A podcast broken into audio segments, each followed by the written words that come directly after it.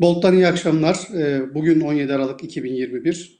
Çok özel bir yayınla karşınızdayız. Ee, Bolt Medya olarak e, özellikle 17 Aralık e, ve 25 Aralık operasyonları ile ilgili dün özel bir belgesel hazırlamıştık. Ona gösterdiğiniz ilgiye yayındayız sanırım şimdi. Ee, Teknik bir araya jenerik girişi oldu. Dün e, Bolt Medya'da özel bir belgesel izlemiştiniz. Bu akşam da kıymetli bir gazeteciyle Cevheri Güven'le birlikte 17-25 e, Aralık operasyonlarını, yıl dönümünde 8. yıl dönümünde Türkiye'ye bakan yönlerini ve Türkiye gündemini birlikte konuşacağız, değerlendireceğiz. Cevheri Güven hoş geldin. Hoş bulduk Bedrettin. Teşekkür ederim. Ee, öncelikle şuradan başlayalım. Şimdi e, 17-25 e, konusunda pek çok bilgi paylaşıldı, pek çok konu konuşuldu. 8 yıldır söylenmeyen kalmadı. Ama e, bir türlü o e, soruşturmalarda ismi geçen, sorumlulukları olan, belgelerle, bilgilerle ispatlanan o suçlarla ilgili son bir adım atılmadı. Bir yandan da uluslararası mahkemeler devam ediyor. Reza Zarrab'ın Amerika'da anlattıkları var. Onunla ilgili yürüyen süreç var. Tüm bunları konuşacağız ama bunun öncesinde e, Türkiye'de özellikle 17-25 Aralık'la ilgili fotoğrafa baktığımızda en temel problem e, en çok konuşulması, üzerinde durulması gereken nokta herhalde bugünkü ekonomik krizle ilişki ilişkili olan tarafıdır. Bugün Türkiye doların 17 lirayı zorladığı e, ve ekonomik olarak da büyük bir çöküş yaşadığı zaman diliminin içinde. Bu, bu perspektiften baktığımızda 17-25 ne ifade ediyor? 17-25 sonrası hükümetin özellikle yargı mekanizması, bürokraside, emniyette vesaire ama genel olarak devlet mekanizmasında yaptıkları e, iktidara her şeyi yapabilme özgürlüğünü verdi. O zaman işte şimdi Sedat Peker'in e, açıklamalarında ismi geçen milletvekilinin bir açıklaması vardı. Ve demişti ki iktidar e, işte bu operasyon 17-25 Aralık operasyonu bizim günah işleme özgürlüğümüzü elimizden aldı demişti. 17-25'ten sonra yaptıkları ve bununla bununla ilgili seçim sandığında kısa süre sonra gerçekleşen e, yerel seçimde aldıkları onay iktidar açısından istediklerini yapabilme olanağı olarak okundu. Ve dolayısıyla da iktidar ondan sonra ülke genelinde istediği her şeyi yapmaya başladı. Hukuk sistemini tamamen yok etti. Ve 17-25 operasyonunun kırılması, operasyonun tersine dönmesi de bunun mimarlarından bir tanesi dönemin e, önemli isimlerinden Efkan Ala'dır. E, o operasyonu hukuk dışı yöntemlerle kırdı hukuk dışı yöntemlerle operasyon kırılınca yani polis savcı ve mahkemenin talimatlarını ilk kez uygulamayınca ondan sonra Türkiye'de artık tamamen sistem rayından çıktı. Çünkü artık polis devletine geçtik. Polis devletinin mantığı kuvvetli olanın ülke genelinde her şeyi yaptığı sistemdir. Ve bu saatten itibaren de Türkiye'de artık güç ve kuvvet, orman kanunları diyebileceğimiz bir sistem devam etmeye başladı. Ve 17-25 e, Aralık'tan sonra işte Tayyip Erdoğan'ın başkanlık sistemine eriştiği yolda e, bu yola erişirken e, insan hakları ihlalleri, ülke çapında ülkeyi sarsan büyüklükte devam eden yolsuzluklar, ee, ve uluslararası olarak Türkiye'nin içine sokulduğu durumlar bunların hepsini birlikte değerlendirdiğimizde iktidar artık ben onayı aldım ve her şeyi yapabilirim şeklinde okudu. 17-25 Aralık operasyonundan sonraki halkın tepkisini ve kendi başarısını ve ondan sonra da bunu yaptı. Zaten Efkan Ala da 17-25 e, operasyonun kırılması sürecinde e, e, telefon dinlemelerine takılmıştı ve orada bu süreci özetleyen bir e, cümle kurmuştu. Demişti ki biz halktan %50'nin üzerinde oy aldık. Biz istediğimizi yaparız. E, suç olan şeyi suç olmaktan çıkarırız demişti. Bu iktidarın genel okuması, iktidarın hani o demokrasi anlayışı, sandıktan anladığı şey bu. Halk eğer bizi seçmişse biz istediğimizi yaparız. Demokrasiden anladıkları bu. Herhangi bir denge, denetleme mekanizması, demokrasinin içerisinde yargının da olduğu, demokrasinin içerisinde basın özgürlüğünde olduğu, demokrasinin içerisinde e, gerek mali açıdan gerek hukuki açıdan iktidarın gücünü denetleyen mekanizmalar olduğu ve sandığın iktidara sadece yasalar çerçevesinde ülkeyi yönetebilme yetkisi verdiğini e, öngörmüyorlar, böyle düşünmüyorlar. Sandıktan biz çıktıysak her şeyi yapabiliriz. Gerekse suç olana suç olmaktan çıkarırız şeklinde okuyorlar ve böyle okumaya devam ettiler. İşte bugün ortadan tamamen kalkan hukuk düzeni 17-25 Aralık'taki o ilk adımın sonucu. Yani polis mahkeme kararını uygulamadığı andan itibaren Türkiye'de her şey rayından çıktı. Ülkede hukuk patladı adeta. Dolayısıyla hukuk devleti olmaktan çıktı. İşte bugün hani Merkez Bankası başkanları, Merkez Bankası'nı bağlayan e, kuralları uygulamayıp, şu an yapmaları gereken adımları atmayıp ülkeyi faiz ve döviz krizi sarmalına sokuyorlarsa onun öncesi 17-25 Aralık'tan başladı. Çünkü o gün polis kendisini bağlayan yasaları uygulamadı, iktidarın emrini uyguladı. Şimdi de Merkez Bankası Başkanı kendisini bağlayan yasaları değil, iktidarın emrini, kanun dışı emrini uyguluyor. Dolayısıyla ülke bir ekonomik kriz içerisinde ama 17-25'te ülke ilk olarak hukuk kriziyle başlamıştı bu serüvene. Evet, şimdi hukuk krizi temelde baktığımızda özellikle olayı ortaya çıkaran polisler var. Ve bu polisler 8-7 yıldır içerideler, hapisteler. Ee, hırsız serbest Amerika'da, Miami'de dolaşıyor. Ee, Reza Zarrab. Ve bütün suçunu orada mahkemelerde. Hırsız Türkiye'deki bütün o hakkı, evet, Aslında Reza Zarrab'ı hırsız diyemeyiz. Reza Zarrab rüşvetçi. Yani hırsız olan o bakanlardan filan bahsedebiliriz. Evet yani Reza Zarrab'ın kendi deşifre ettiği, doğruladığı, Türkiye'deki yargının da belgeleriyle, bilgileriyle ortaya koyduğu o ağ açısından baktığımızda çok değişen bir şey yok. Ülke açısından da az önce senin söylediğin gibi başta hukukla başlayıp sonra ekonomi ve her alanda bir e, dip yapma durumu, bir çöküş durumu söz konusu. Şimdi bu perspektiften bakınca e, Türkiye'de kim nerede yanlış yaptı ve 17-25 Aralık aralığın üzerinin örtülmesi ve sonrasında da az önce senin fotoğrafını çizdiğin e, durumun ortaya çıkmasının arka planında kimlerin hatası günahı var. Ya şöyle e, yani ülkenin genel olarak e, geldiği bir tablonun eseriydi bu yani. E, ülke şöyle bir sarmalın içerisine girmişti. Özellikle e, 2001 krizi sonrasında. O 2001 krizi sürecinde insanlar gerçekten çok acı çektiler. Bugün işte tekrar görmeye başladığımız halk ekmek kuyrukları ki ben o zaman daha mesleğe 99'da yeni başlamış bir gazeteciydim. Gece muhabiri olarak o halk ekmek kuyruklarını gece sabah namazında insanlar, emekliler özellikle gidiyorlardı karanlıkta. Karanlıkta halk ekmek kuyruğu fotoğrafı çok çekmiştim. Bu kriz, bu acılar, işte halkın bu kadar e, yoksulluğu iliklerine kadar hissetmesi sonrasında yani ta o dönemden başlayan aslına bakarsanız bir deformasyon söz konusu. Adalet ve Kalkınma Partisi iktidarını 28 Şubat sürecinin baskıcı iktidarıyla birlikte bu kriz e, iktidara getirdi. Ve Adalet ve Kalkınma Partisi bütün bu süreç boyunca istikrar vurgusunu özellikle çok fazla yaptı. Ve halk da istikrarı her şeye tercih eden bir duruma geldi. Tekrar 2001 krizi yaşamamak için. E, fakat Türkiye 2001 krizinden çıkaran şey sadece tek başına var olan bir e, istikrarlı bir tek başına iktidar değildi. Türkiye 2001 krizindeki o büyük ekonomik krizden çıkaran şey aynı zamanda Türkiye'nin hem e, yasalarını hem de uluslararası e, özellikle Avrupa Birliği ile yaptığı entegrasyon Türkiye'yi bu krizin içerisinden çıkarmıştı. Hatırlayın 2001 krizinden sonra kurumların bağımsızlaştırılmasıyla ilgili Avrupa Birliği yasaları ve IMF'nin bazı dayatmaları vardı. Ee, ekonomik krizin içerisinden çıkmak için Türkiye bunları çok sıkı biçimde uyguladı. İşte bankacılık denetleme kurulu, ondan sonra rekabet kurulu, Merkez Bankası bunların hepsinin tamamen bağımsız hale gelmesi, e, iktidardan e, ve piyasa şartlarından hepsinden tamamen bağımsız hale gelmesi ve kendilerini e, e, bağlayan kanunlara uygun bir şekilde ülkenin e, menfaati açısından görevlerini yapma e, perspektifi oturdu o dönemde ve bu bağımsız kurumların aynı zamanda faaliyetleri, onların e, performansları Türkiye'yi ekonomik krizden çıkaran bir faktördü. Bunun dışında Ekonomi yönetimi de aynı şekilde buna bağlı biçimde kaldı ve bu krizden kurtuldu. Fakat iktidarın propagandasında sadece istikrar, Tayyip Erdoğan'ın ağzından iki cümlesinden birisinde istikrar tek başına iktidar vurgusu vardı. Ve bu vurgu bir süre sonra e, kamuoyunda medyanın da güçlü biçimde kullanılmasıyla oturdu.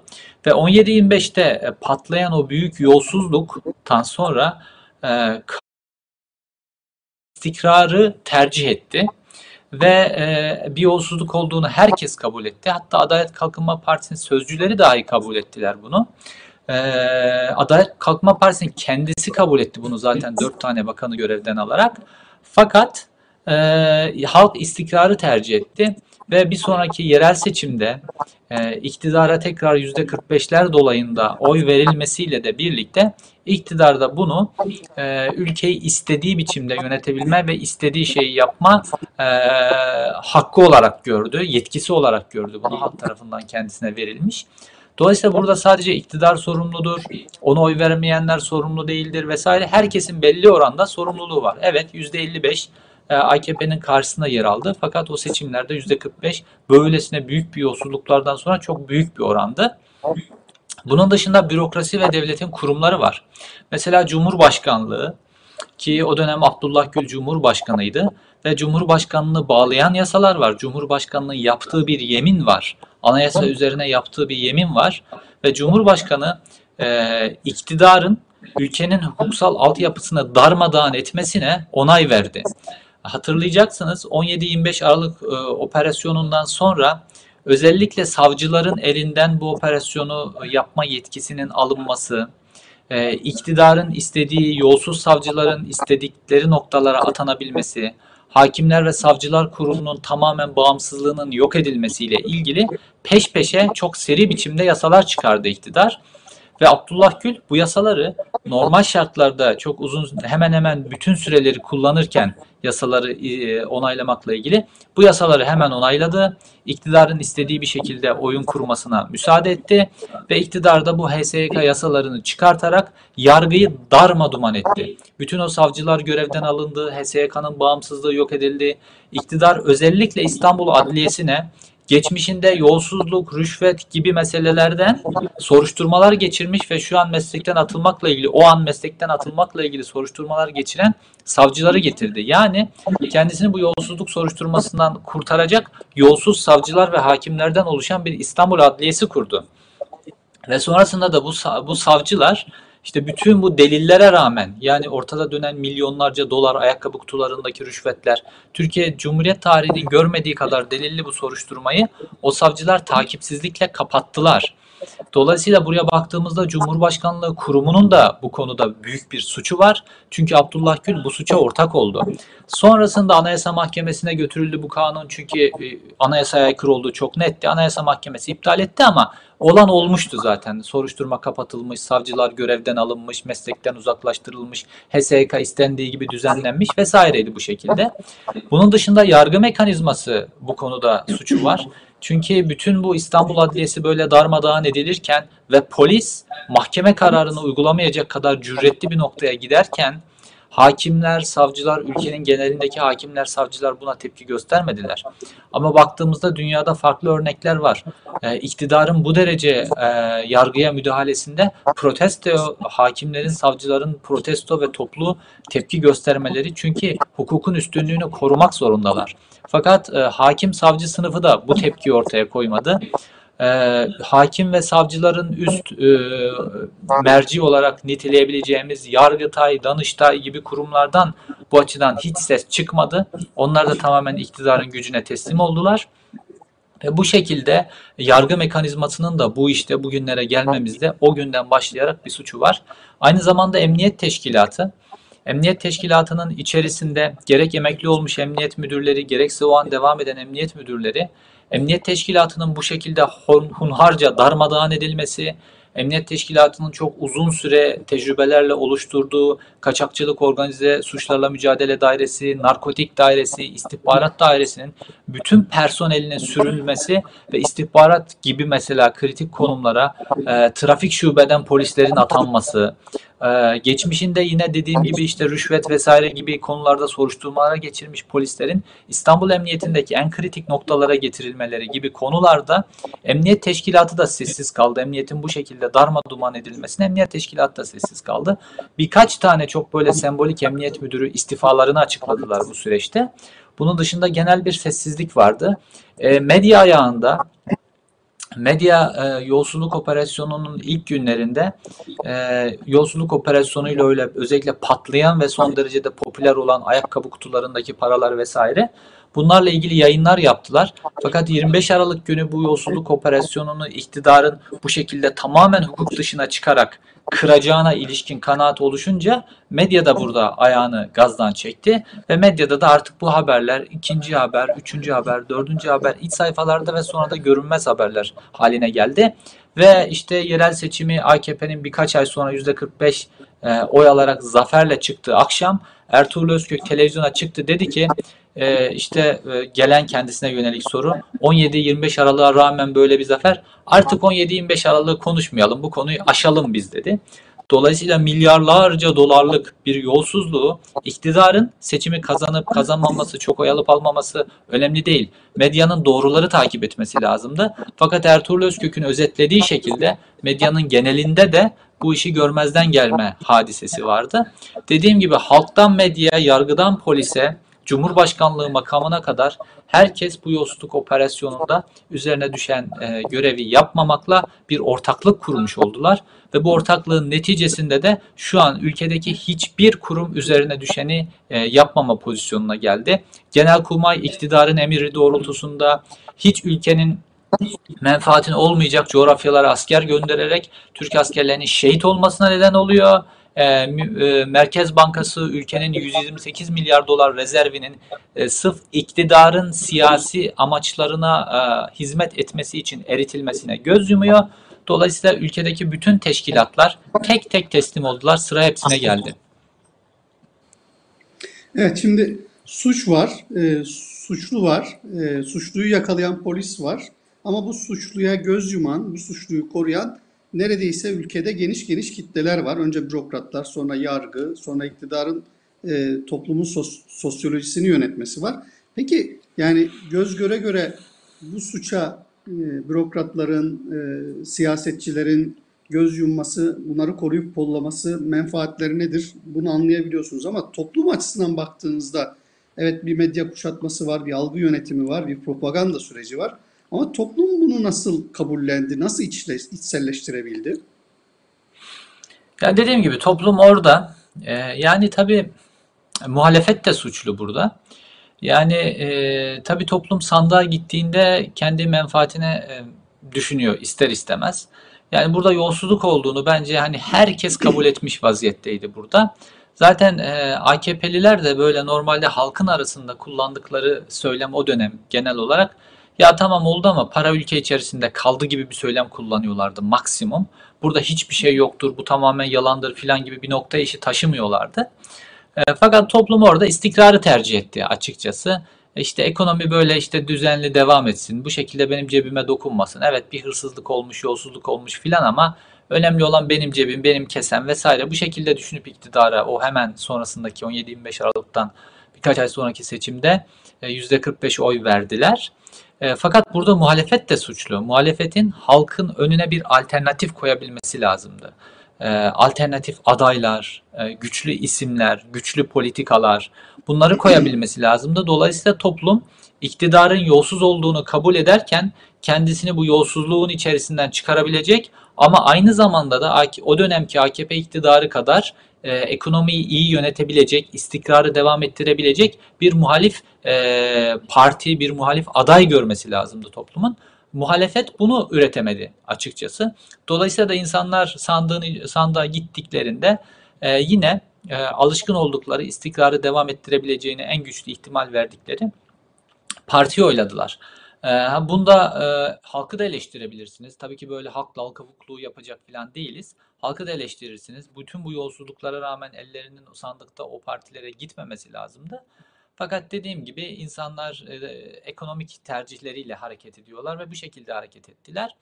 E, sonrasındaki dönemde hani bugün mesela iktidarın değişebilmesine e, yönelik emareler görüyorsak eğer e, bunda yine insanların önüne bir tercih koyulabilmesinin etkisi var. Yani insanlar bugün bir Mansur Yavaş'ta, bir Ekrem İmamoğlu'nda mevcut iktidardan ülkeyi daha iyi yönetebilecek potansiyel görüyorlar. Çünkü muhalefet bu potansiyel adayları üretebilmeyi başardı. O günkü muhalefet bu potansiyeli üretmeyi başaramadı. 17-25'in devamındaki mesela hadiselerden bir tanesi pek çok konunun da üzerine bindikten sonra, sular da biraz durulduktan sonra 7 Haziran 2015'te Adalet ve Kalkınma Partisi tek başına iktidarı kaybetti aslına bakarsanız. Ve e, o zaman yerel seçim yapılmıştı hemen 17-25 Aralık'tan sonra ama e, o 2015'teki seçim genel seçimdi. 17-25'ten sonraki ilk genel seçimdi ve bu seçimde tek başına iktidar olmayı kaybetti e, Adalet ve Kalkınma Partisi. Yani halk bir mesaj da verdi aslında burada. Evet yine AKP birinci parti çıktı fakat bir koalisyon istedi. Yani halkın e, ortaya çıkan e, kanaati halkın tercihi bir koalisyondan yana bir tercihti. Fakat bu koalisyonun inşa edilmesinde de muhalefet yeterli inisiyatif alamadı. AKP'nin kendisine oy alamasına göz yumdular. Muhalefet alternatifler üretemedi. E, Tayyip Erdoğan'ın muhalefete hükümeti e, kurma yetkisi vermemesi hadisesinin karşısında mesela ana muhalefet partisi CHP yeterince isyan edemedi. Buna yeterince tepki gösteremedi. Dolayısıyla da muhalefetin politika üretememesi, muhalefetin yapıcı olamaması nedeniyle halk mecburen yine 7 Haziran'daki tercihini değiştirip 1 Kasım seçimlerinde iktidara %49 oy verdi. Tabii bunun içerisinde Kürt illerinin yerle bir edilmesi, milliyetçiliğin yükseltilmesi, halkın korkutularak bu savaş ortamından çıkmak istemesi vesaire gibi pek çok sonuç var. Fakat halkın bir kanaati ortaya çıkmıştı. Dolayısıyla insanların önüne bir tercih koymadan, e, siyaseten tercih edebilecekleri bir alternatif koymadan e, muhalefetin başarılı olması mümkün değil. Zaten hani bu yolsuzluk operasyonu ya da bunun benzeri herhangi bir yolsuzluk operasyonu ya da başka bir şekilde ucu iktidara dokunan operasyonlarda savcılar, hakimler vesaire, polisler bunların e, motivasyonu iktidarı değiştirmek olamaz yani. Bu demokrasilerde kabul edilemez bir şey. Onlar görevlerini yaparlar. Bir yolsuzluk varsa bunun ucu polise, bunun ucu kendi amirlerine mi dokunuyor? Bunun ucu iktidara mı dokunuyor? Bunun ucu muhalefete mi dokunuyor? Bunu hesaplamadan görevlerini yapmak zorundalar. Polisler, savcılar ve hakimler. İktidarın değişip değişememesi, değişmemesi o görevin yapılıp yapılmaması ile ilgili bir konu değil. İktidarın değişip değişememesi e, muhalefetin e, halkın tercih edeceği politikalar üretip üretmemesiyle ilgili. Burada böylesine bir sıkıntı vardı. Evet, ya şimdi şöyle yolsuzluk konusunda hiç kimsenin tereddütü yok. Bir belgeye, bilgiye ya da o konunun anlatılmasına ihtiyaç duymuyorlar. Özellikle biz bu çark belgeselini hazırlarken ben bir kez daha birçok kaynaktan açıklamaları, belgeleri gözden geçirdik. Ama e, özellikle o operasyonu yöneten, o operasyonun içinde olan emniyet mensuplarının e, dosya hazırladıkları dosyalar var. Sonrasında onların e, gözaltına alınma, tutuklanma süreçleri, o arada yaptıkları açıklamalar var. Bunların hepsini bir araya getirdiğinizde bir ciddi tutarlılık görüyorsunuz ve o emniyet mensupları dosyaları çok iyi çalışmışlar ve e, hem e, hukuk çerçevesinde hem yönetmelik çerçevesinde üzerlerine düşenlerin yap, tam, tam anlamıyla yapmışlar. Burada bir sıkıntı yok. Birazdan özellikle bu polisleri 17-25 Aralık polislerini seninle konuşmak istiyorum. Çünkü sen onlarla cezaevinde bir dönem birlikte kaldın. Ve az önce anlattığın o Türkiye'de 2015 sonrası başlayan süreçte e, senin de başına çok ağır e, hadiseler geldi ve e, cezaevinde yolunuz kesişti. O konuya girmek istiyorum, onu konuşmak istiyorum ama öncesinde biraz da böyle hani unutanlar için kısa bir hatırlatma, e, yeni başlayan ve bilmeyenler için de bir özet olması adına. E, bu soruşturma dosyaları ne içeriyordu? E, biraz kaynağına giderek yani hangi tarihten itibaren böyle bir kırılma yaşandı? Yani çünkü Erdoğan'a az önce sen de çerçevesini çizdiğin şekilde baktığında e, yolsuzlukla mücadele ülke ekonomisinin e, belli bir standarda oturması, kurumların denetlenebilir ve şeffaf olması adına yapılan çalışmalar var ama bir noktadan sonra bakıyorsunuz ki her şey değişmiş. O her şeyin değiştiği nokta ne? E, bunu 17 Aralık operasyonu için başlarsak e, orada en önemli aktörlerden birisi Reza Zarrab ve onun kurduğu rüşvet ağı. O rüşvet ağının siyasete e, bulaşması ve sonrasındaki gelişmeler. Esas kırılma noktası Reza Zarrab'la tanışması mıdır e, AKP iktidarının? Ya bu yolsuzluğun başlangıcı itibariyle mi diyorsun? Tabii ilk başlangıç noktası neresidir? Yani hangi tarihten itibaren bu çark e, dönmeye başlamıştır? Özellikle iktidar açısından. Ya tabii 17 Aralık dosyasının içerisinde hani bir 25 Aralık var bir de 17 Aralık dosyası var. 17 Aralık dosyasının içerisinde hani sadece Reza Zarrab'dan söz edemeyiz. Burada imarla ilgili meseleler de var işin içerisinde. Bunlar da çok büyük aslında. Hani Zarrab dosyasından daha büyük vurgunlar var bu imar Önce bir meselesinde. 17'yi işte Zarrab kısmını konuşalım. Evet. Sonra Zarrab kısmını 25'teki konu- o esas Zarrab kısmını- dosyaya. Evet yani Zarrab kısmını konuşursak e, tabii Zarrab'la ilgili yolsuzluk meselesi e, yani Türkiye ile İran'ın arasındaki ilişkiler e, özellikle kara para meselesinde derin aslına bakarsanız. Bu gerek işte Afganistan rotalı uyuşturucu meselesinde e, var işin içerisinde. Özellikle Türkiye'de hani bu derin devlet dediğimiz, bu derin devletin kullandığı aparatlar var ya çeşitli çeteler. Bu çetelerin finansmanında bu İran'la çeşitli temaslar var. Ve bu temaslarda da işte özellikle bu eroin rotası, buna yol verilmesi devlet içerisindeki bazı gruplardan vesaire. Buradan e, ortaya çıkan finansmanla da bu derin devletin operasyon aparatı olarak kullandığı çetelerin geçmişten beri e, finanse edilmesinde kullanılıyordu. Dolayısıyla İran rejimiyle Türkiye'deki işte demokrasiyi yerle bir eden e, bu derin devlet dediğimiz yapının dirsek teması hep vardı. Hep bir kara para dönüyordu bu iki ülke arasında. Fakat e, Rıza Zarrabların devreye girmesi hadisesi Amerika Birleşik Devletleri'nin e, İran'a yönelik bu nükleerle ilgili ambargo koymasıyla birlikte oldu. Ve İran e, ambargo koyduktan sonra Amerika Birleşik Devletleri bu ambargoyu delebilmek için çeşitli figürler ortaya çıkartıyor. İran rejimi icat ediyor. Bu figürler işte Babak Zencani mesela bu figürlerden bir tanesi. Rıza Zarrab da Türkiye ayağındaki bu figürlerden bir tanesi. Böyle başka figürler de var. Zarrab'ın babası da mesela bunlardan bir tanesi. E, dolayısıyla bu çıkıyor ve e, iktidarlar ne yaparlar? İktidarlar kendilerini bağlayanlar ya da bir belediye başkanı ya da herhangi bir memur kendisini bağlayan bir yasa vardır. Bu yasayı rüşvet karşılığında deler iktidar. Yani rüşvet bunun için ver, verilir bir memura, bir kamu görevlisine. Seni bağlayan yasayı benim lehime del diye memura rüşvet verilir. 17-25 Aralık 17 Aralık dosyasında Rıza Zarrab'la ilgili mesele de bu. Şimdi Amerika Birleşik Devletleri bu ambargo kararını alıyor. Ve Amerika şunu diyor. Diyor ki e, dolar benim param diyor. E, Ve dünyadaki bankacılık sistemi de işte bu Mastercard, e, Visa vesaire, elektron dediğimiz bütün bu sistemler bunlar da benim kontrolümde. Yani benim bankacılık sistemim var diyor.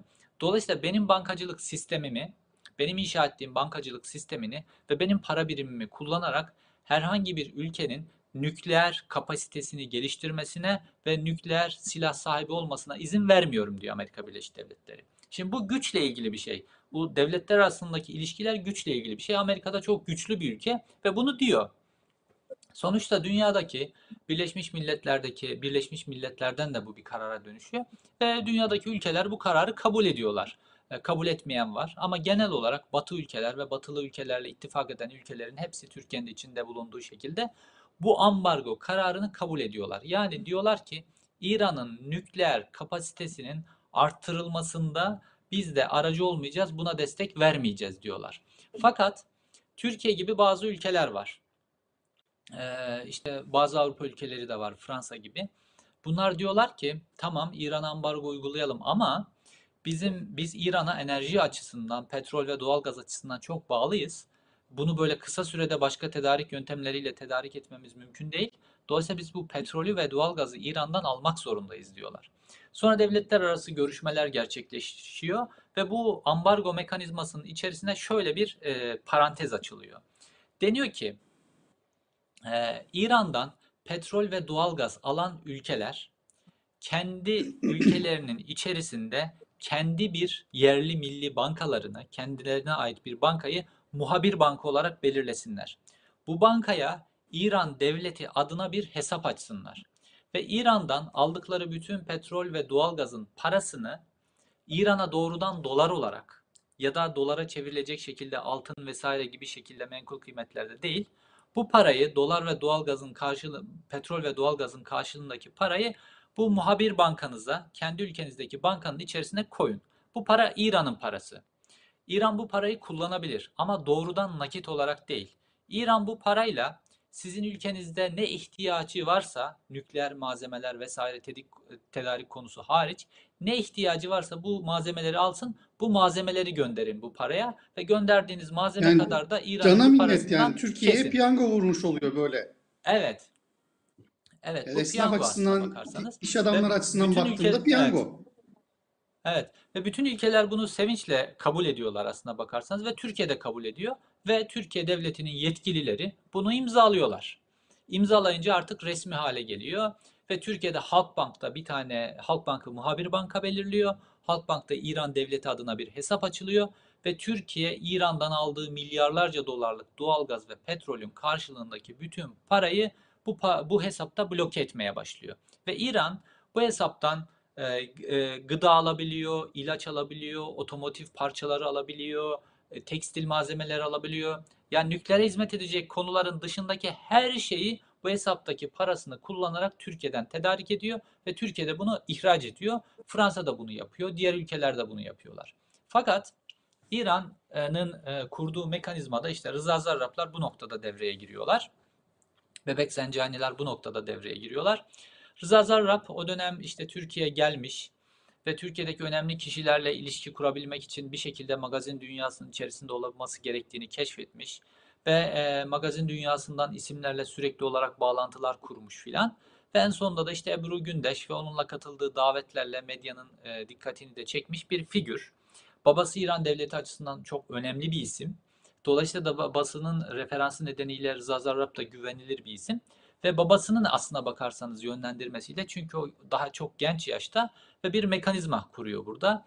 Ve Rıza Zarrab ulaştığı bakanlara, ulaştığı işte Halkbank Genel Müdürüne vesaire ama ilk olarak Zafer Çağlayan'a dönemin ekonomiden sorumlu bakanı ve Halkbank gibi filan bankalar da ona bağlı ulaşıyor ve şunu teklif ediyor. Diyor ki eee, bir, bir İran devletinin teklifi olarak bunu teklif ediyor ve diyor ki biz diyor bu Halkbank'taki parayı e, bu şekilde ihracat vesaire kalemleriyle değil de nakit olarak ya da altın karşılığı olarak bu parayı İran'a taşıyalım.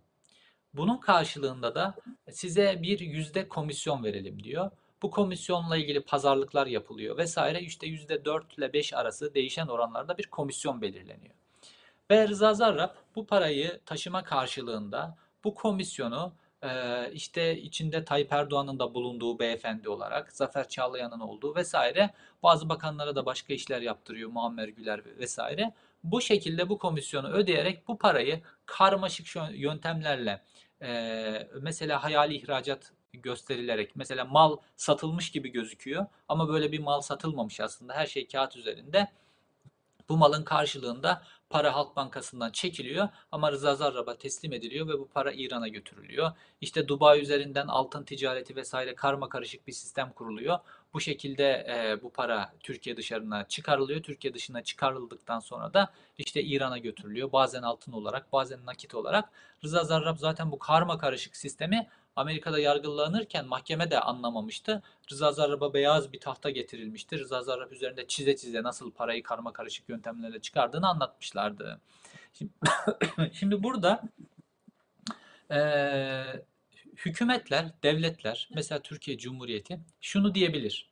Bir devlet kararı olarak hükümet görüş bildirir, Genelkurmay görüş bildirir, Dışişleri görüş bildirir, MİT görüş bildirir. Ve hükümet Türkiye diyebilir ki ben Amerika Birleşik Devletleri'nin ambargosunu tanımıyorum. Dolayısıyla da ben İran'la ilişkilerimi devam ettireceğim der. Bunun bazı faturaları olur Türkiye vesaire ama devlet kararı olarak böyle bir karar meşru biçimde devlet mekanizmalarının içerisinden çıkabilir. Fakat burada böyle olmamış. Meşru karar, devlet mekanizmaları içerisinden çıkan meşru karar bu ambargoyu tanımak ve Türkiye buraya resmi olarak imza atmış. İşte bu imzayı attıktan sonra Tayyip Erdoğan'ın o meşhur kucağa oturtma lafı var ya.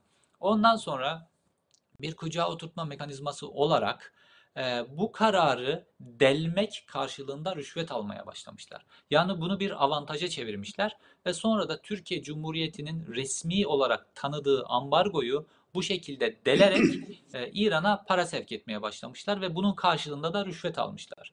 Bu rüşvet de yetmemiş kendilerine. Bu rüşvet de kendilerine yetmemiş. Şimdi bu şekilde paranın Halkbank'tan çıkışıyla ilgili meselelerde Halkbank'ın aldığı bir komisyon var. O komisyonu da düşürmüşler. Yani Halkbank'ı da zarar uğratmışlar tekrar.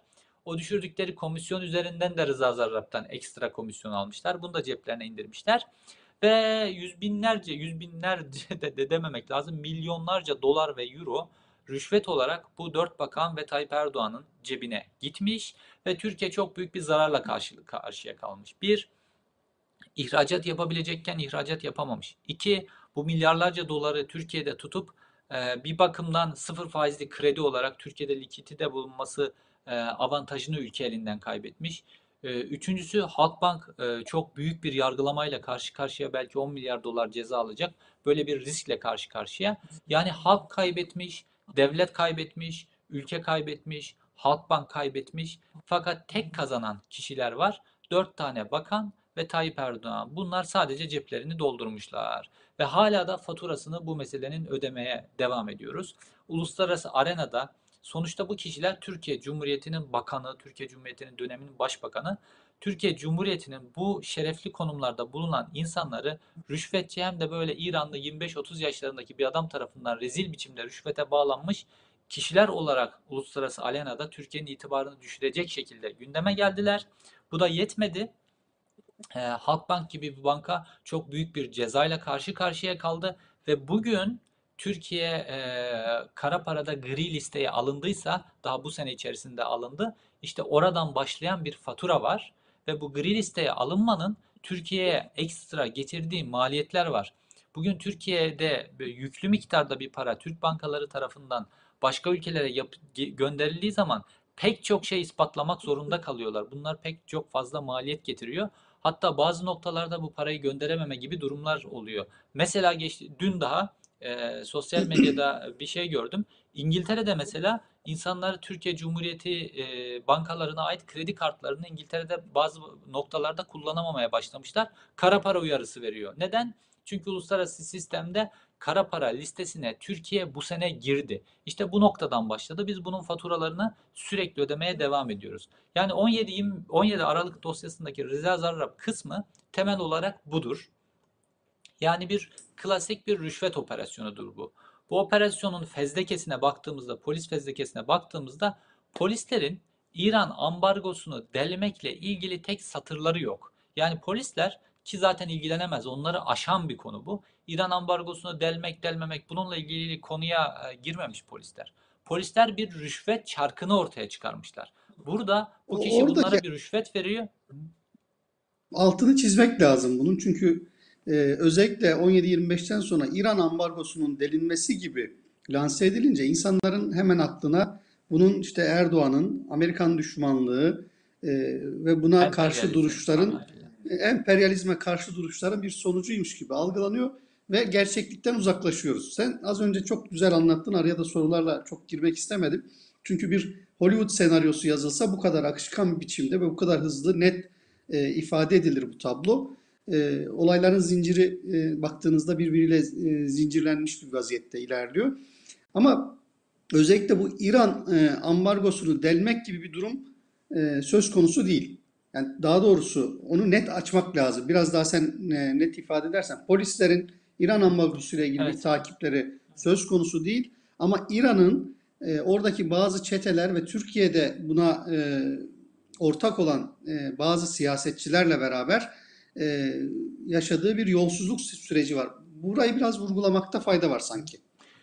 Yani şöyle bütün en basitinden en büyüğe yani bu kadar büyük bir operasyon da olabilir. Küçücük bir e, ilçedeki bir operasyon da olabilir fark etmez. E, bir yerde rüşvet varsa halk ülke zarar ediyordur. Bu nedenle rüşvetle ilgili yasalar var Türkiye'de de ve bütün ülkelerde. Burada da böyle bir durum var. Rüşvet varsa bu işin içerisinde halk zarar ediyordur. İran ambargosunu delmek delmekle ilgili bir şey değil. Az önce bahsettiğim kalemlerin hepsinde halk ve devlet zarar etti. Bu nedenle polis rüşvetin peşine düşmek zorunda. Fakat polisin böyle bir uluslararası meselede İran ambargosunu delmek vesaire bununla ilgili polisin yetkisini aşan şeyler yani. Polisin zaten fezlekesinde böyle bir durum yok. Bu daha az önce de söyledim. Türkiye devlet olarak e, böyle bir karar alabilirdi ve ben İran ambargosunu tanımıyorum diyebilirdi Türkiye. Bunu iktidar gerek devlet mekanizmalarının anlaşmasıyla gerek de halka çıkıp bu emperyalizmin e, hamlesi. Ben buna karşıyım derdi. Halk buna destek verirdi. Devlet mekanizmaları bunun işte meşru bir e, yöntemini bulmuşsa ve bu şekilde görüş bildirmişse Genelkurmay'ından MİT'ine, hazinesinden e, başka kurumlarına kadar bu şekilde bir karar çıkabilirdi ve bu karar meşru olurdu. Türkiye'de bu ambargoyu tanımazdı. Fakat O meşru zaman çıkan karar, meşru çıkan karar ambargoyu tanımak. Yani meşru biçimde çıkan bir karara iktidar da uymak zorunda. Ülkenin bütün kurumları da, bakanları da herkes de uymak zorunda.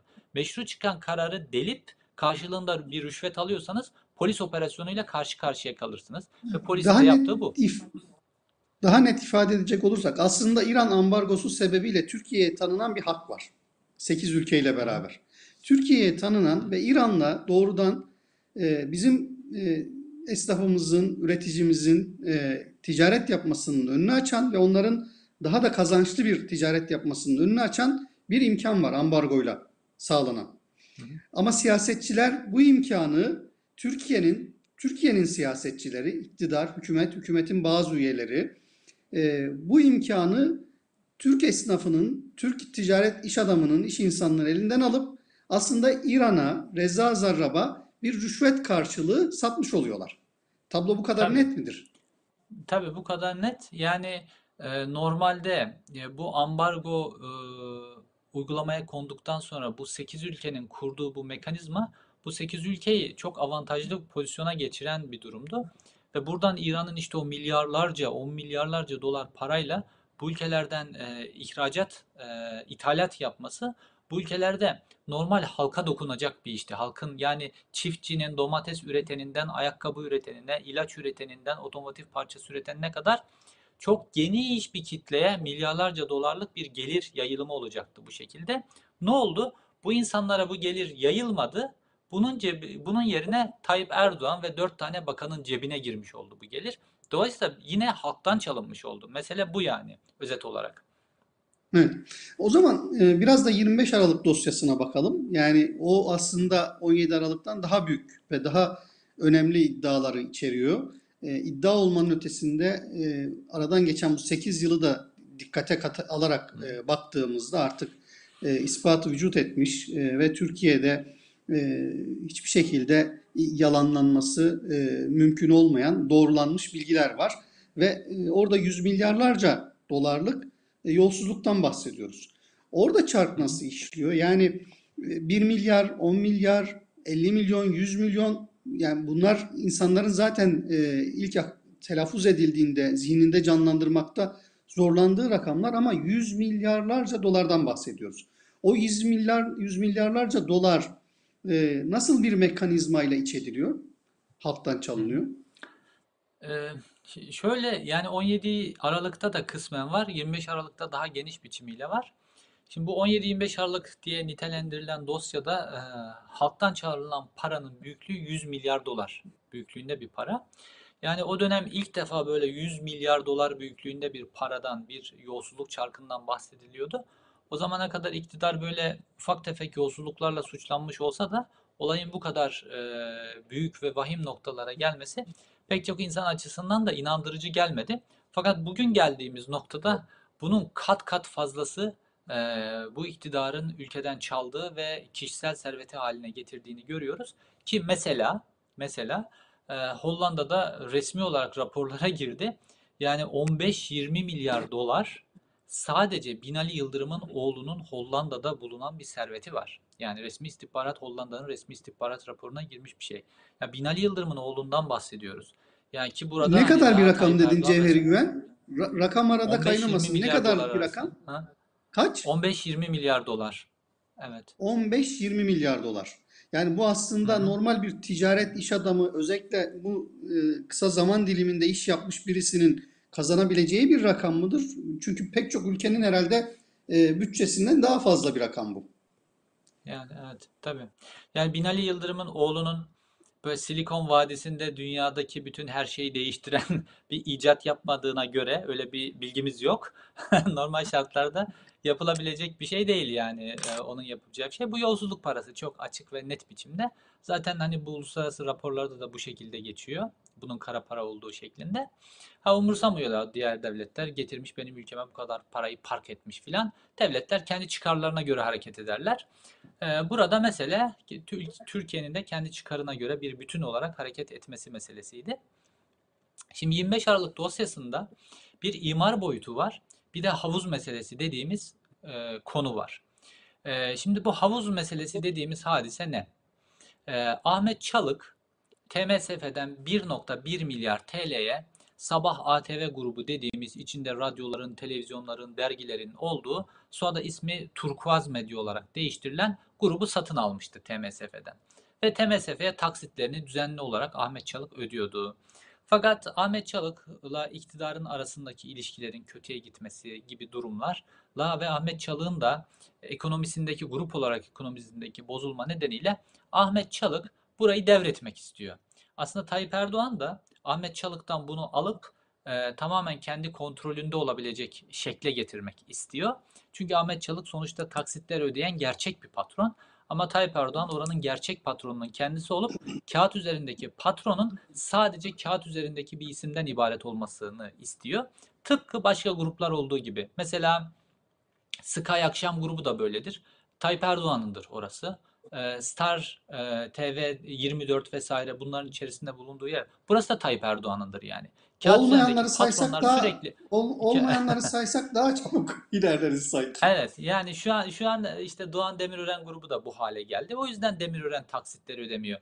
Hani kendi mülkü olsa bunun taksitlerini öder vesaire üzerine ciddiyet durur. Taksitlerini ödemiyor. Çalışanların işte maaşlarını ya hiçbir şeye dikkat etmiyor. Hatta ajans aboneliklerini bile iptal etmiş vesaire. Adam çünkü burası benim değil. Ben niye cebimden para harcayayım falan diye düşünüyor. Yani Türkiye'de medya sahipliği Tayyip Erdoğan'ın oldu. İşte bu Sabah ATV grubu o dönem için en büyük lokmaydı ve e, Ahmet Çalık'ın elinden alınması gerekiyordu buranın. Fakat burası için işte o 1.1 milyar doları e, şeye çevirdiğimizde, dolara çevirdiğimizde, TL'yi dolara çevirdiğimizde 600 milyon dolar gibi bir rakam ortaya çıkıyor. Ve Çalık da diyor ki benim 600 milyon dolarımı verin ben bu işin içerisinden çıkayım diyor. Şimdi Tayyip Erdoğan da o dönem Binali Yıldırım'a talimat veriyor. Niye Binali Yıldırım'a talimat veriyor? Çünkü Binali Yıldırım Tayyip Erdoğan'ın bu beşli çete diyebileceğimiz ve yanında birkaç tane daha müteahhit var. Bu kamudan büyük müteahhitlere ihale verilmesi ve onlardan komisyon alınması süreçlerini takip eden kişisi o dönemin e, işte Ulaştırma Bakanı olarak. Ve Binali Yıldırım da bu iş adamlarıyla görüşüyor ve bu iş adamlarına diyor ki biz diyor bu Sabah TV'yi alacağız. Bu diyor bir devlet görevi diyor. Zaten bu AKP kendisini devletle bütünleştirdi. Kendi e, lehlerine olan her şeyi de devlet görevi filan, vatan görevi, din iman görevi noktasına kadar götürüyorlar her şeyi zaten. E, dolayısıyla diyor ki biz diyor bir tane havuz oluşturacağız. Bu havuzun içerisine işte bir e, iş adamına diyorlar ki sen 100 milyon dolar koyacaksın. Diğerine sen 100 milyon dolar, sen 50 milyon dolar, işte 20 milyon dolar olan, 30 milyon dolar olan var, 15 milyon dolar olan var. Hatta birisine mesela zannedersem 10 milyon dolar gibi bir şey e, hisse çizilmiş. O adam gelecekteki kamu ihalelerinden daha çok pay alabilmek için diyor ki ben 10 vermeyeyim de diyor 30 milyon dolar vereyim diyor. Kendi payını arttırıyor. Çünkü bu havuza bu paraları koymanın karşılığında bunlara deniyor ki siz bu paraları koyun bu havuza biz size ileride büyük ihaleler vereceğiz. Ne vereceğiz? Üçüncü havalimanını size vereceğiz. Üçüncü köprüyü size vereceğiz. İşte şuranın otoyolunu size vereceğiz vesaire böyle Ki kalem kalem pazarlıklar yapılıyor. Verdiler evet, o sonrasında vaatlerin hepsi gerçekleşti. Aradan geçen 8 yıl Tabii içinde ki. baktığınızda ve o, o Tabii ki. verdiklerinin de çok ağır faturaları var. Malum e, Erdoğan işte TL ve döviz meselesine son yaptığı açıklamalar var ama o verilen bütün ihalelerin hepsi dolarla ve hazine garantili verilmiş e, E, tabii. ihaleler ve sonrasında e, Türkiye'ye çift katmerli zararı olan sadece hani bir adam kayırma, e, bir rüşvet karşılığı, bir komisyon karşılığı bir işi verme değil, o işi çok ucuza en dip noktadan e, verme ya da en yüksek noktadan verme işin durumuna göre ve sonra Türkiye'ye çifte kazık atma söz konusu burada anladığım kadarıyla. Ve bunların hepsi de gerçekleşti. Hepsi, hepsi, göz, hepsi gözümüzün önünde e, aradan geçen bu 7-8 yıl içerisinde e, yaşandı. Evet. Evet öyle oldu. E, ve sonra işte bu havuzun içerisine e, bu paralar konuyor e, dendiği gibi ve siyah minibüslerle bu paralar e, taşınıyor ve Çalık Holding'e işte Çalık'ın sahibi olduğu A Banka vesaire bu paralar böyle getiriliyor ve sonrasında da Çalık e, işte o para getiren müteahhitlerden bir tanesini işaret ediyor Tayyip Erdoğan, Kalyon grubunu. Ve Çalık da sonra Kalyon grubuna Turkuaz Medya grubunu satıyor. Kağıt üzerinde satıyor. Ve dolayısıyla bu 600 milyon doları e, kasasına koymuş oluyor. İşte 25 Aralık dosyasında bu havuz oluştu- oluşturulma aşamasında tespit ediliyor. Dolayısıyla bu iş adamlarından istenilen rüşvetler, iş adamlarının buna isyanları, ondan sonra iş adamlarının kendi aralarında konuşmaları, ilk başta isyan ediyorlar iş adamları, Sonra bunlara işte o verilecek ihaleler vesaire bunlar anlatılınca ikna ediliyorlar. Dolayısıyla iş adamları gönüllü hale geliyorlar vesaire. Tüm bunlar kendi aralarındaki konuşmalar, Binali Yıldırım'la olan temasları vesaire bunlar para taşıma işlemleri bunların hepsi kaydediliyor ve bu şekilde bir havuz işi kuruluyor. İkincisi e, Çevre Bakanlığı üzerinden dönen ve İstanbul'da özellikle dönen imar meseleleri. Bunlar e, işte Çevre Bakanlığı'na AKP'li yıllarda e, bir yetki verildi ve Çevre Bakanlığı e, özellikle büyük şehirlerde bir alanda yetkiyi tamamen kendi üzerine alabilip orayı e, devletin kontrolünden e, daha doğrusu orayı yerel yönetimlerin kontrolünden e, çıkartabilme e, yetkisi aldı. Özel çevre düzenleme alanı zannedersem öyle bir yetkiydi. Şimdi tam hatırlayamadım. Dolayısıyla Çevre Bakanlığı'nın bu yetkisini çok istismar ediyorlar. Mesela Etilel Polis Okulu arazisi. Bu e, 25 Aralık dosyasındaki en önemli kalemlerden bir tanesi. Şimdi Etiler'de e, polis okulunun arazisi var. Orada binalar var, boş arsalar var, işte spor alanları var filan. İstanbul Etiler'de Boğaz'a çok nadir, nazır, Boğaz'a nazır, çok nadir arazilerden bir tanesi ve polis okulunun köklü okullarından, polisin emniyet teşkilatının köklü okullarından bir tanesi. Ee, ve emniyet teşkilatında da tabii e, kendi adamları e, üst noktalarda gerekli imzaları arttırıyorlar. Onlar işte daha uzak bir noktada çok daha lüks binalar vesaire filan vaat edilerek bu bina emniyetin elinden alınmak isteniyor ve burada bir düzenleme yapılıyor. Normalde işte Boğaziçi çevre e, görünüm e, meselesi var, işte belediyeyi bağlayan yasalar var vesaire. Fakat burada yine Çevre Bakanlığı'nı devreye sokuyorlar ve Çevre Bakanlığı burayı işte kendisine bağlı bir şekilde deprem alanı olması nedeniyle depreme depremle ilgili statünün içerisine sokuyorlar. Dolayısıyla Çevre Bakanlığı bu deprem statüsüne sokulduktan sonra buradaki bütün yetkiyi eline alıyor. Bütün yetkiyi eline aldıktan sonra işte bu Arap gruplarla görüşmeler başlanıyor. Çünkü burası çok büyük bir lokma. Ve işte bu Yasin El Kadı vesaire dediğimiz kişilerle Bilal Erdoğan'ın e, Bilal Erdoğan takip ediyor bu işi. Bilal Erdoğan'ın görüşmeleri tamamen emniyet tarafından tespit ediliyor. Ve Bilal Erdoğan daha bu arazide emniyet varken bu araziyi Yasin El, Yasin El Kadı'ya pazarlık e, pazarlıyor. Oysa daha arazinin ihalesi yapılacak, bir ihalenin kazanılması lazım. Belki siz kazanmayacaksınız. Ondan sonra bununla ilgili yasalar çıkması lazım. Bununla ilgili imar planlarına devletin işte ilgili kurumlarına onay verip bunların hiçbirisi olmadan e, arazi bunlara satılmış gibi bütün maliyet hesapları yapılıyor. İşte bu kadar fiyattan alacaksınız. Ondan sonra üzerine bütün projeyi bir İtalyan mimara projeyi yaptırıyorlar. Her şey tamam. Emniyet bunun hepsini tespit ediliyor ve gerçekten normal şartlarda ihaleye çıksa 1-2 milyar dolar, 2 milyar dolara yakın para edecek bu arazi o dönem 400 küsür e, milyon liraya, 435 milyon da hatırlarsınız hatırladığım kadarıyla bu Bosphorus Global denilen içinde Yasin El Kadın'ın vesaire ve çakma isimlerinde esasen Bilal Erdoğan'ın olduğu şirkete satılıyor. Ve sonrasında da işte 17-25 Aralık dosyasına bu girdikten sonra orası kilitlendi tabii. O kadar göstere göstere özellikle de Bilal Erdoğan'ın içerisinde olması nedeniyle or oradaki mevzuyu biraz ertelemek zorunda kaldılar. E, bu şekilde Ali Ağaoğlu üzerinden, Zorlu grubu üzerinden e, İstanbul'da yapılmış yolsuzluklar var. Mesela 1. Boğaz Köprüsü'nün yakınında işte Zorluların sahip olduğu 4 tane kule var. Mesela o kulelerin e, normalde kademeli olarak yükselmesi lazım. O kulelerin her birinde 25 metre fazladan çıkış var. Ondan sonra e, inşaat alanının çok küçük tutulması gerekirken alanın tamamının inşaata kullanılması var. E, 4-5 kat bodrum inilip onların alışveriş merkezi e, ve dükkanlara çevrilmesi hadisesi var. Orada devasına devasa bir vurgun var. Hatta bu vurgunun boyutlarını dönemin Çevre Bakanı e, anlatırken diyor ki sadece ruhsat bedelinden bu yaptıkları e, kanuna aykırı olarak yaptıkları bu kadar inşaatla ilgili sadece ruhsat bedelinden 500 milyon daha devlet ödemesi lazım bu adamın diyor normalde zorlu grubunu kastederek. Fakat bu ödenmiyor. Niye?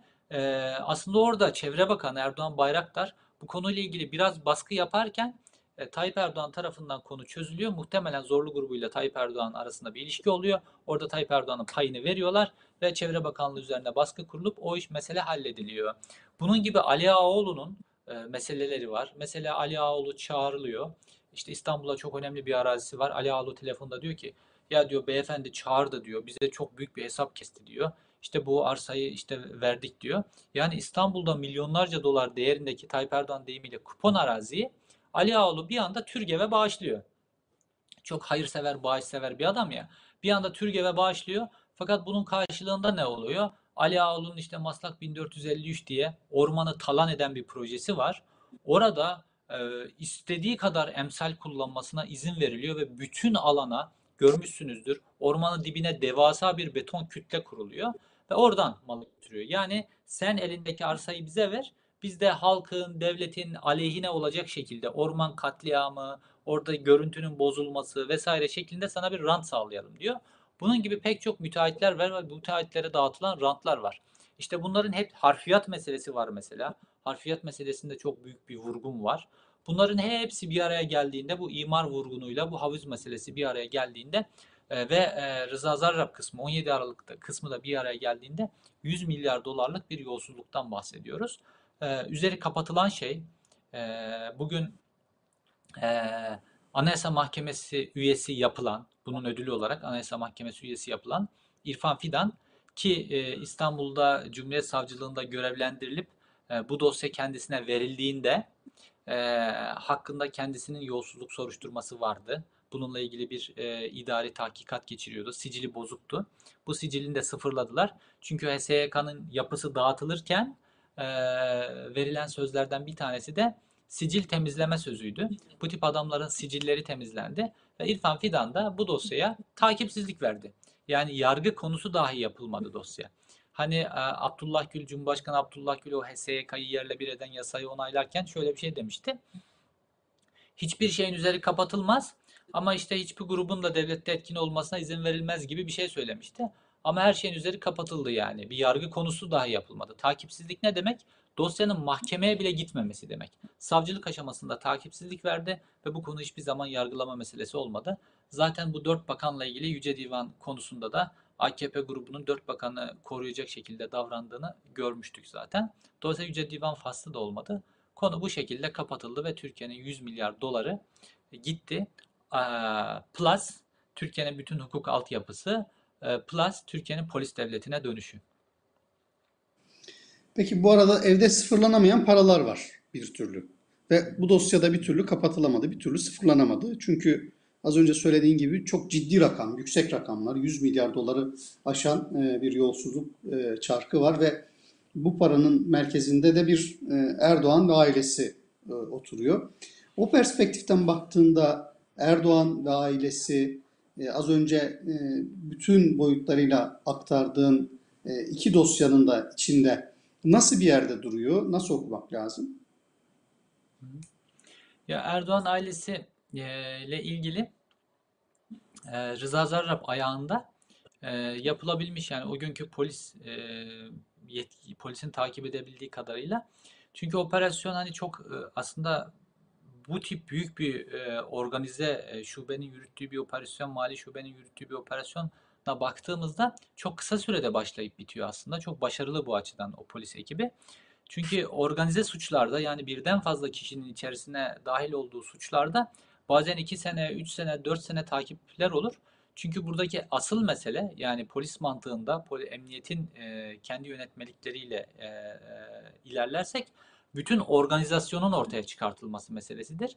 Polis bu organizasyonu ne kadar erken ortaya çıkartırsa o kadar hızlı bu operasyonu gerçekleştirilir. Ve 11 ay gibi sürede bu operasyon tamamlanıyor. Bütün e, organizasyon şeması olabildiğince ortaya çıkartılıyor. Ve belki de daha devam edecekti. Fakat özellikle Rıza Zarrab'ın Muammer Güler'i bilgilendirmesi ve Muammer Güler'in de operasyonun çökertilmesiyle ilgili dönemin e, işte atadıkları yaz aylarında 2013'ün yaz aylarında istihbarat şubeye atadıkları bazı emniyet e, müdürlerini, e, bazı e, e, şube müdürleri ve komiserleri kullanarak yani devletin e, emniyetinin istihbarat teşkilatını e, devletin e, polislerinin araştırdığı bir yolsuzluk operasyonunu çökertmek için e, ülkenin İçişleri Bakanı kullanıyor. Bunu yolsuzluk operasyonunu e, takip eden e, polisler tespit ettiklerinde yani polisler e, yolsuzluk operasyonu yaparken kendi meslektaşı istihbaratçı polislerin kendilerini takip ettiklerini fark ettiklerinde Bunu savcıya bildiriyorlar ve operasyon biraz erken alınıyor. Belki operasyon daha da devam edilip bütün şema çıkartılıp dolayısıyla Rıza Zarrab'la Tayyip Erdoğan'ın arasındaki bağ da tam olarak netleştirilecekti. Fakat bu şekilde biraz acele yapılmış oldu operasyon. Ee, şimdi Tayyip Erdoğan'la Rıza Zarrab arasındaki ilişki şu şekilde. Bunu daha sonra biz öğrenebildik. Ne zaman öğrenebildik? Rıza Zarrab Amerika'ya gidip Amerika'da itirafçı olduktan sonra öğrenebildik. Normalde 17 Aralık e, dosyasında polislerin takip, tespit edebildikleri şu vardı.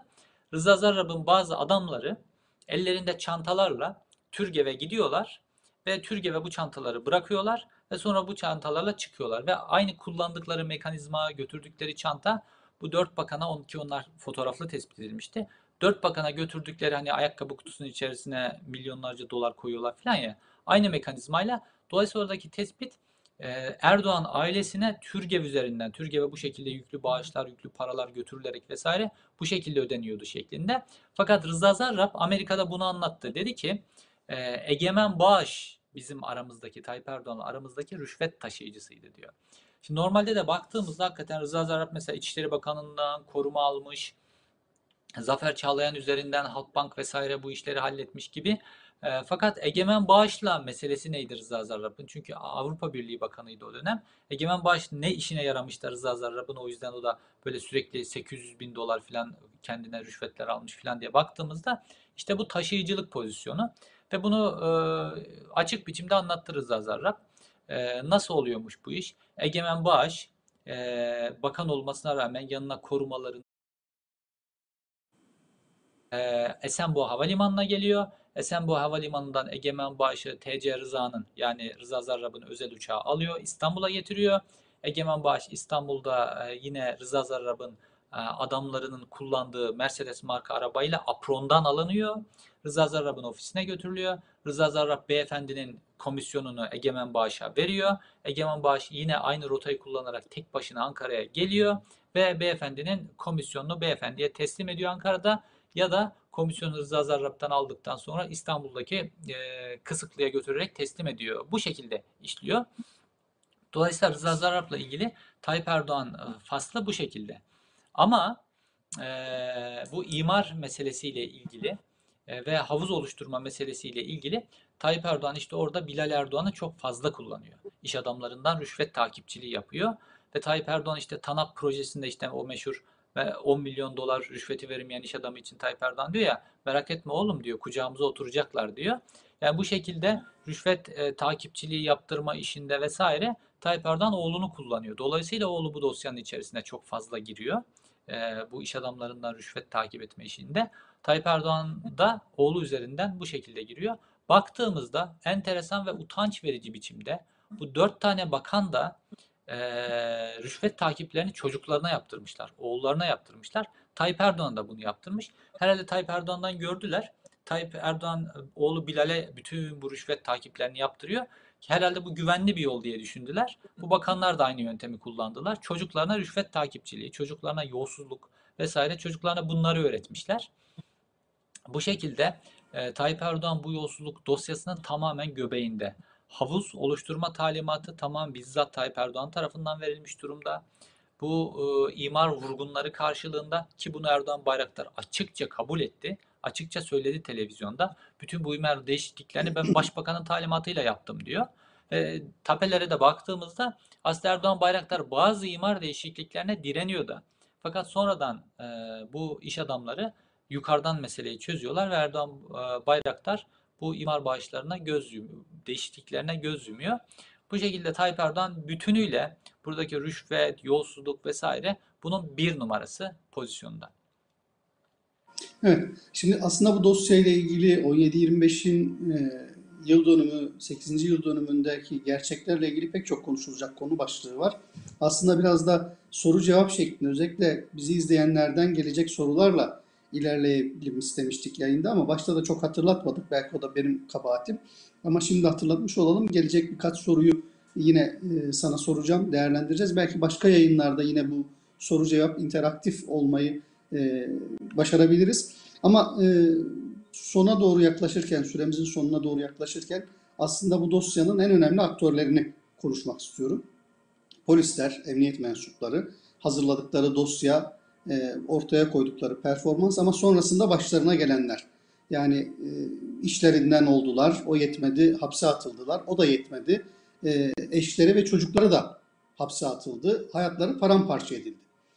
Ama ne muhalefet bir memur Teoman'ı gördüğü kadar bu polisleri gördü, ne dosyayı gördüğü kadar, yolsuzlukları gördüğü, tapeleri gördüğü kadar ucundan azıcık da olsa bu polisleri görmedi, görmemezlikten geldi. İktidar zaten e, yaptıkları ortada. E, polislere karşı en şiddetli e, saldırıyı gerçekleştirdiler ve bütün hukuku hiçe sayarak hatta kadına ve çocuğa dokunulmaz hukukunu da hiçe sayarak e, ilerlediler.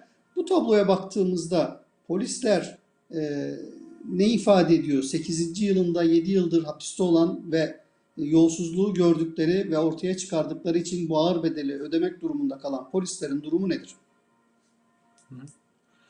Şimdi şöyle insanlar görevlerini yaparken bu gazeteci olabilir, polis olabilir, savcı olabilir, siyasetçi olabilir, herhangi bir kişi olabilir.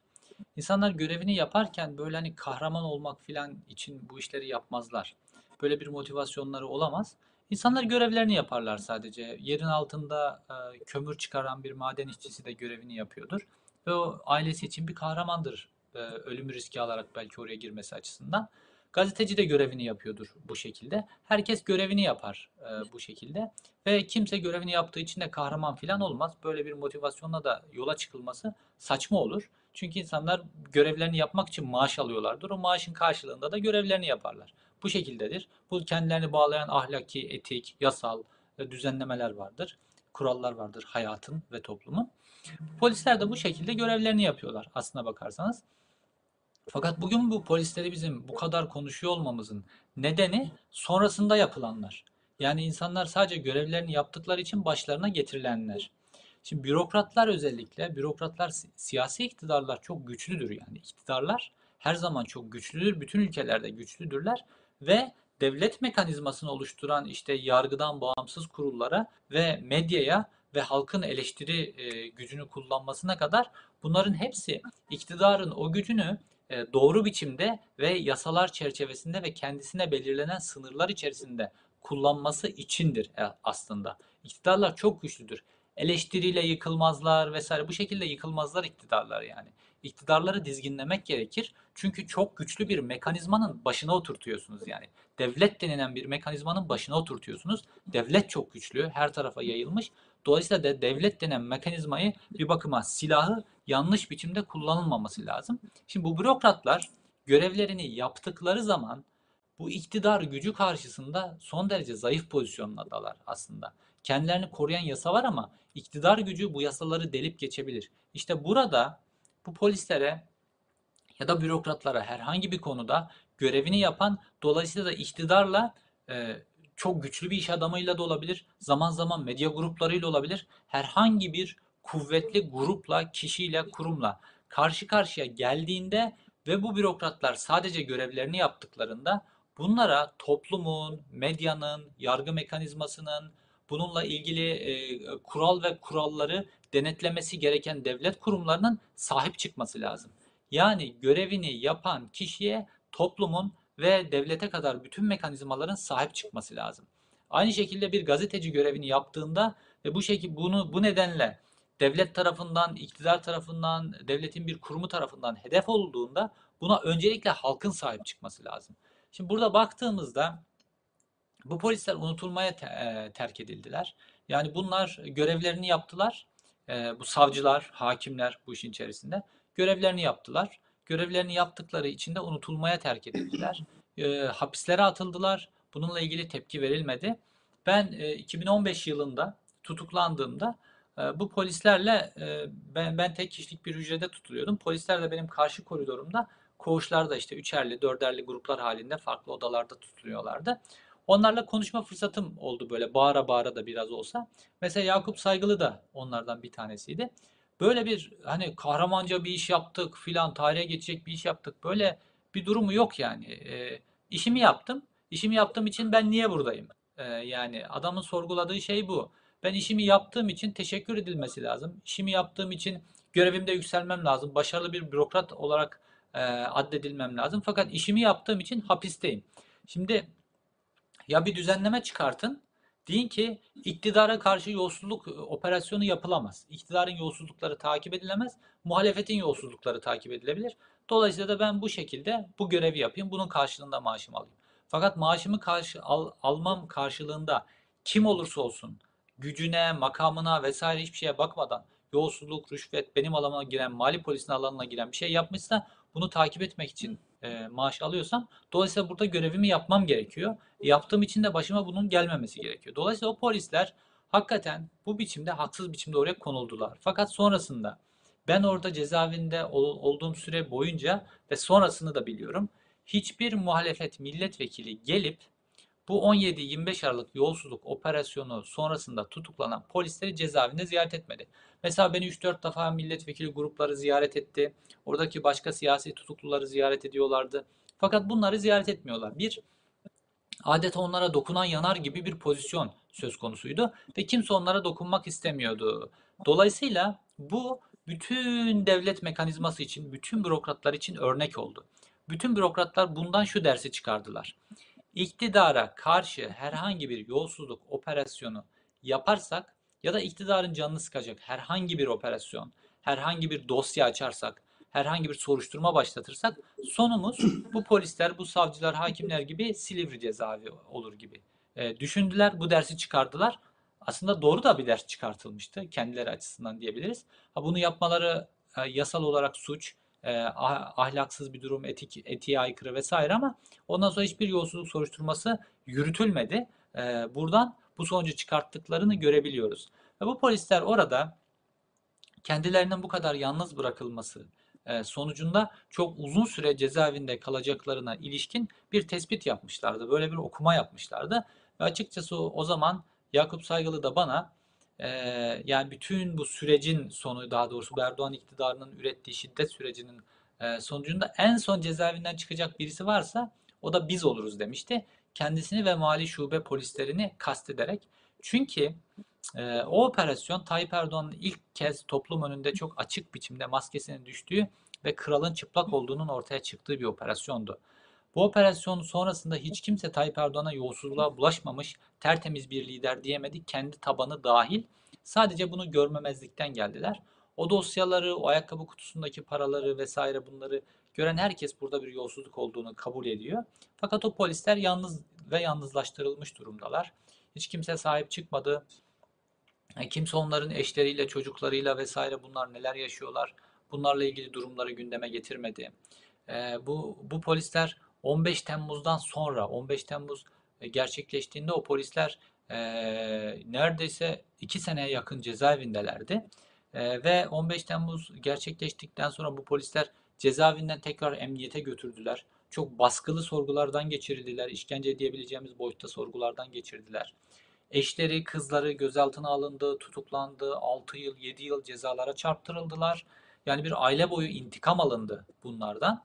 Fakat buna karşı toplumdan hiçbir tepki yükselmedi. Bir tepki yükselmeyince de e, hiçbir bürokrat aynı şeyi göze almıyor.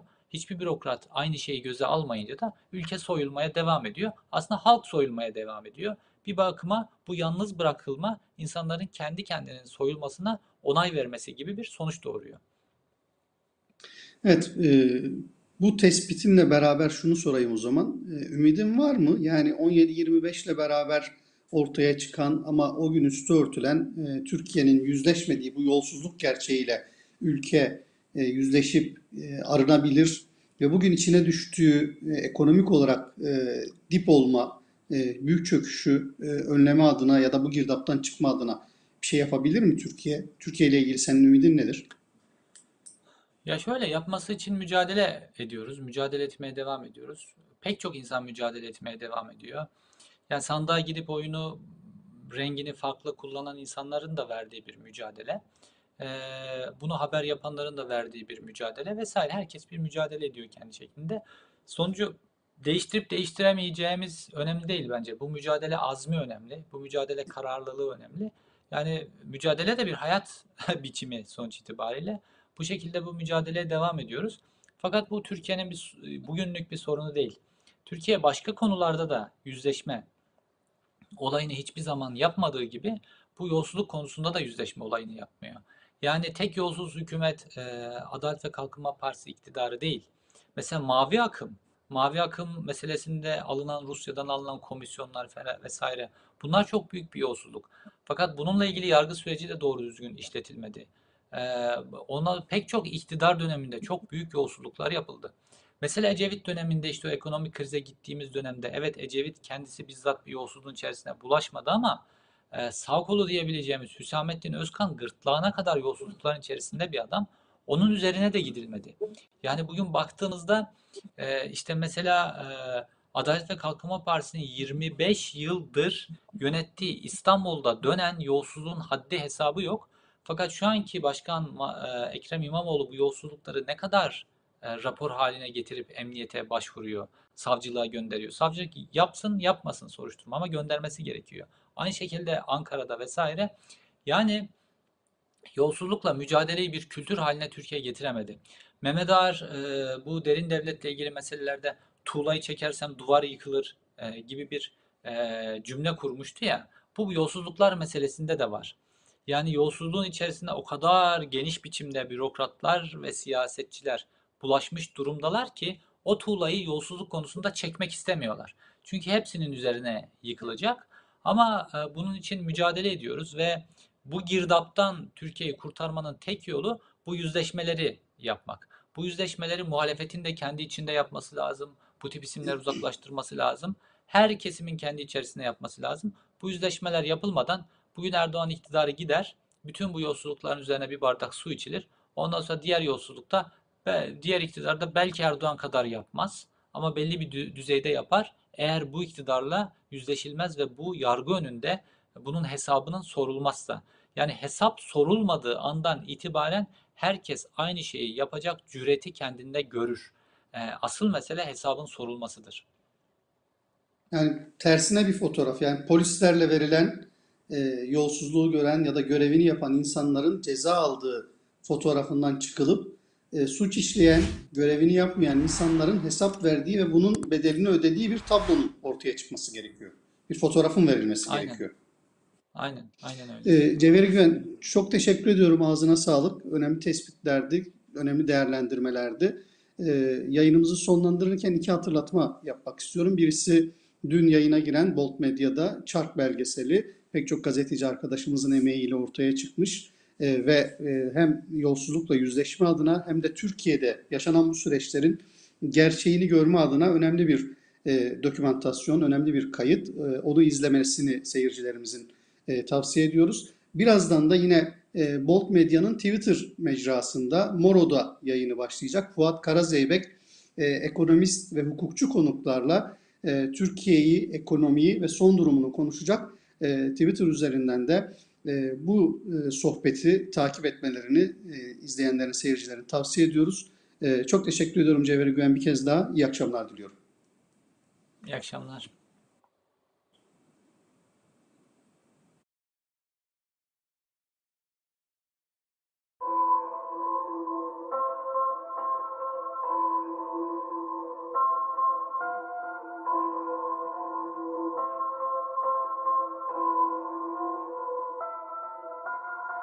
Yolsuzluk mu var, hırsızlık mı var? Bin bir çeşit yalan dolan dört bir yandalar. Yolsuzluk mu var, hırsızlık mı var? Bin bir çeşit yalan dolan dört bir yandalar. Sessiz kalma uzaktan bak. Seni bekliyor korkunç kabuslar. Bunu en dibe saklayıp atsan da Yine ortaya çıkacak muhakkak bak. Her yerde hırsız mopusta polis. Ayakkabı kutuları gözükür nefis Sesini çıkarana ödül var hapis Ve çarkları çevirir. 128 Parayı çal hadi üstüne yat Fakirin cebinden döner bu çark. Bulaştı bir kere eline kan. Görmedi bu dünya böyle çalan. Olmadı olmayacak bize göre. Yapılır mecliste alavere. Rüşveti görürsen bize de ayır Ve önüne yatarım olurum köle